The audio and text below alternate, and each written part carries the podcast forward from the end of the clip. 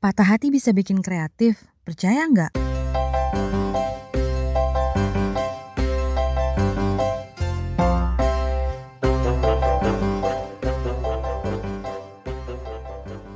Selamat datang di podcast Aku Kita dan Kata. Ngomongin tentang patah hati yang bisa jadi sumber inspirasi, itu mungkin tepat banget untuk proyek Aku Kita dan Kata.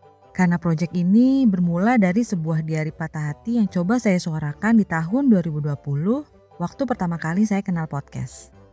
Ketika disuruh ngumpulin tugas podcast dari kelas podcast berkreasi, bingung banget tuh mau bikin podcast apa ya. Terus keingetan salah satu mentornya bilang kalau bingung cari tema, mulai aja dari sesuatu yang paling dekat dengan diri sendiri. Nah, kebetulan sebagai orang yang melankolis, akhirnya saya buat podcast monolog puisi. Butuh perjuangan banget sih untuk akhirnya bisa jadiin karya tulisan jadi sebuah karya audio.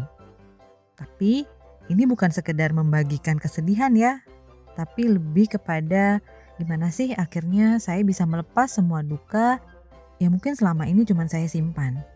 Dan justru itu jadi bisa lebih mengurangi beban perasaan sih yang selama ini saya simpan dalam diam. Jadi buat kamu yang patah hati atau mungkin sedang tersakiti, yuk coba untuk jadiin lukanya sebagai sumber inspirasi untuk ngehasilin karya kreatif. Karena gak pernah ada yang sia-sia, sekalipun ia hadir dalam bentuk duka. Selamat mencoba!